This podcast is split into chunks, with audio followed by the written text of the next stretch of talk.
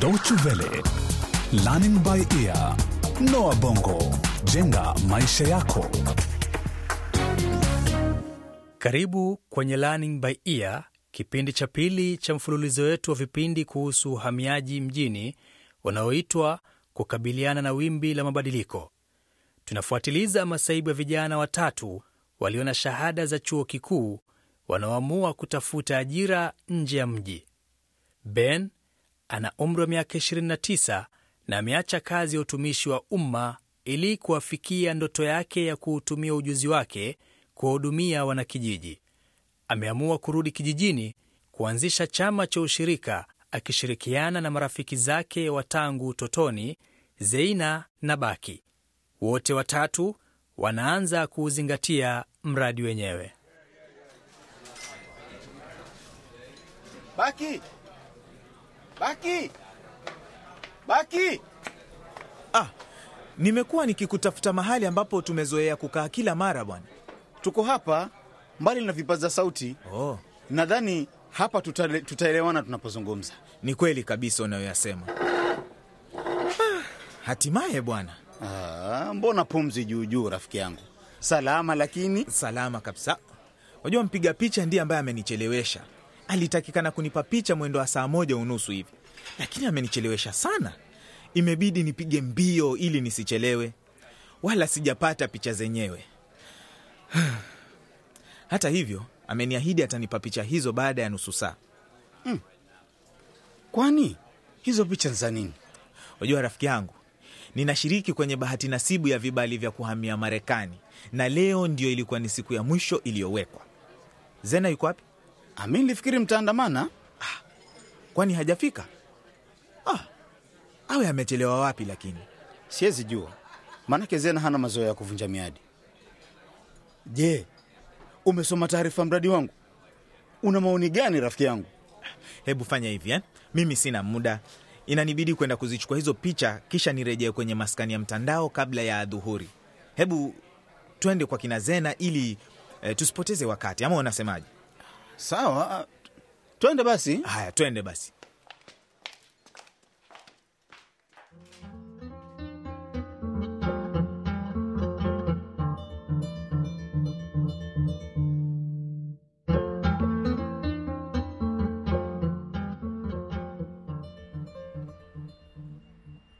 Karibu Ben na Baki. Samahani, naugua homa malaria. Natumai hamkunisubiri sana. Pole pole sana, pole Zeina.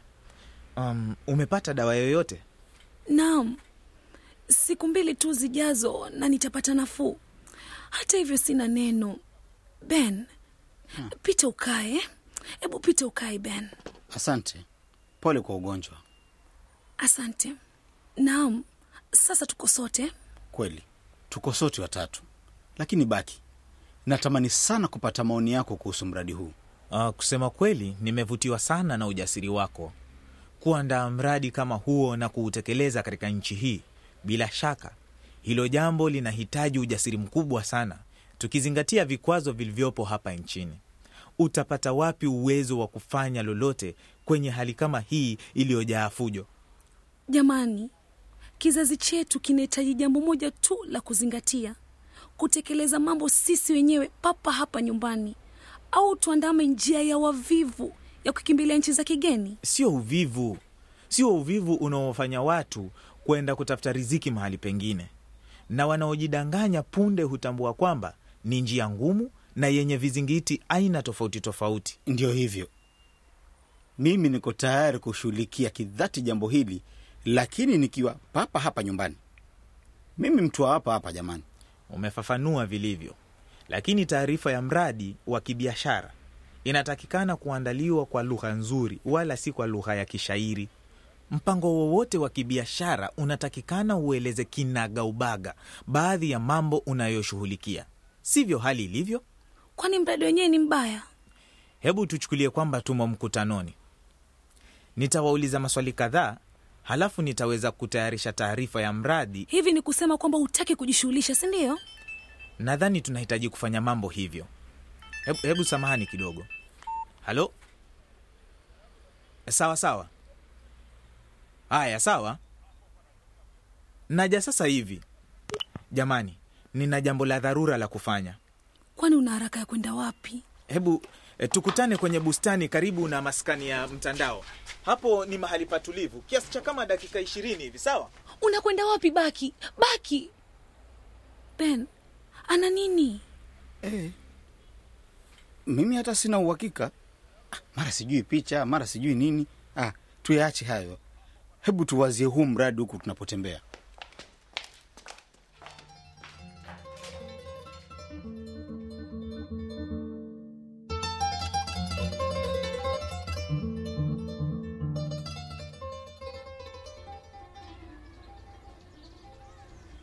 Ninaamini huu mradi utafaulu.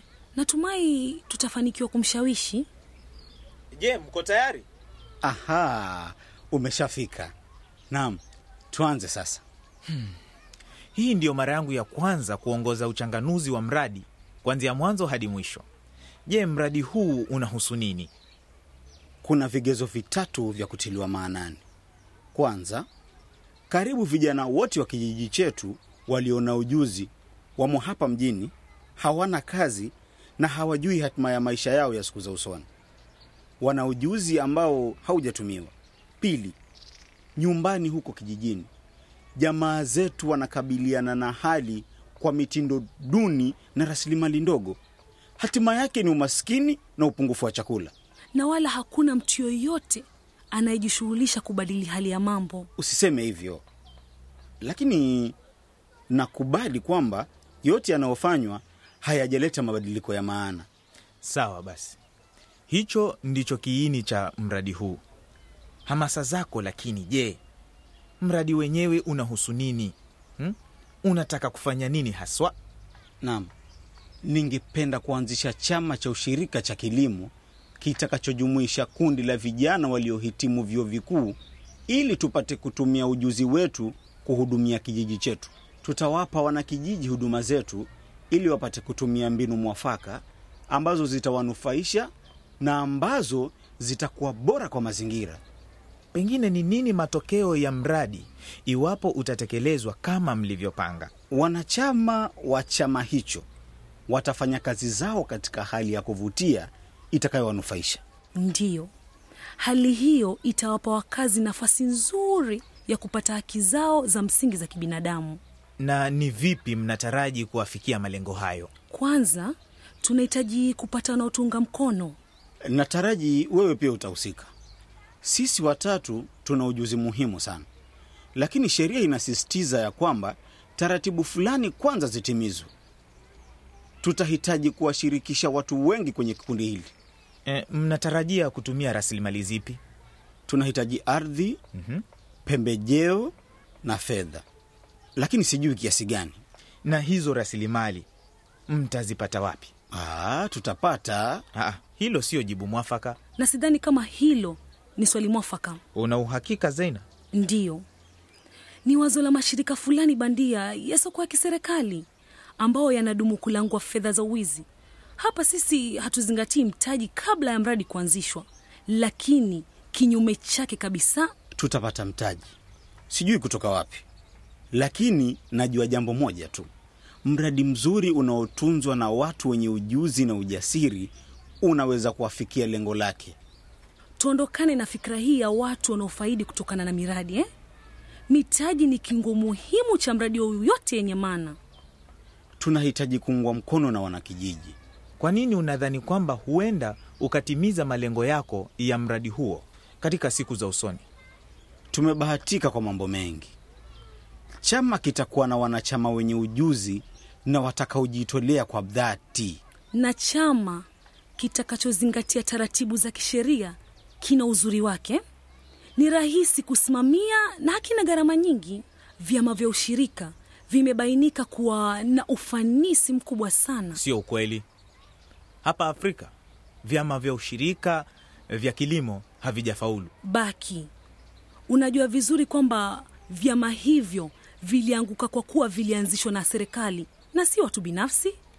Serikali haikukoma kuingilia masuala ya ndani ya vyama hivyo. Hatima yake ikawa hakuna demokrasia na pia wasimamizi hawakuwa na uhuru. ili hali hayo ndiyo masharti ya msingi kwa chama cha ushirika. Tutakuwa tunajihusisha moja kwa moja na malengo yetu. Uh, maana ya chama cha ushirika ni kundi la wataalamu wanapopendekeza huduma zao kwa wanakijiji. Sawa. Je, walengwa wanahitaji huduma zilizopendekezwa? Bila shaka wanahitaji Uh, pengine, lakini ninahitaji maelezo yaliyobayana. Ikiwa wanaolengwa wanahitaji huduma hizo, inatakikana pia wawe na uwezo wa kuzigharamia. Je, wakulima wanaweza kulipia huduma hizo? Na je, wenyewe wamekubali kugharamikia? Je, gharama ni nafuu na inatia moyo kushughulikia zaidi? kwanza, tutapata fedha nyingine, hilo tunajua kwa uhakika, lakini tutakuwa tukinufaisha kijiji chetu. Manufaa hayo ni bora zaidi. Tuna tatizo jingine hapo, ni nani atakayegharamia chama mwanzoni? Mimi mwenyewe nimetundiza fedha kiasi. Mimi pia ninaweza kuchangia. Haya, sasa nitaandika taarifa ya mradi wa shughuli za chama. Hata hivyo, itatubidi kwenda kijijini ili kutathmini iwapo mradi wenyewe unafaa na iwapo unaafikiana na hali halisi. Nimepanga nishughulikie hadi mwisho wake. Naomba kuondoka, inanibidi niondoke sasa. Bila shaka, asante sana. Um, Zeina, nitarudi hivi punde.